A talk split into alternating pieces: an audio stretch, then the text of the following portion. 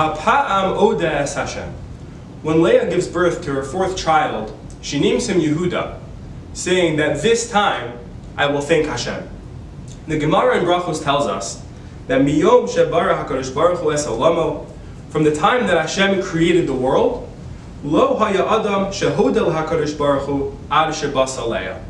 No one thanked Hashem until Leah. And this is perplexing. From Adam Arishon to Noach, Avram Avinu, Yitzchak, is it possible that nobody thanked HaKadosh Baruch Hu?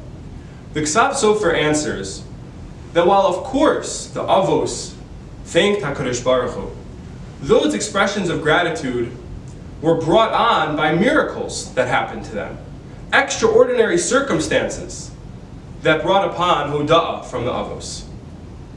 However, Leah was the first person to thank HaKadosh Baruch Hu for things that we normally take for granted.